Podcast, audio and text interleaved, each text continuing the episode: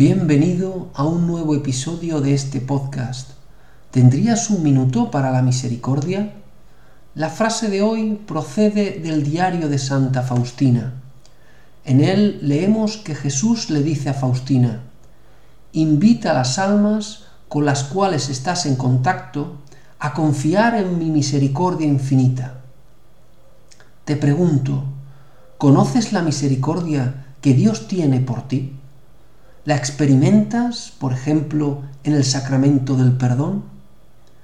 ¿Has meditado la figura del Dios misericordioso que busca a la oveja perdida o al hijo pródigo que se ha ido? Es hora de que descubras la misericordia que Dios tiene por ti.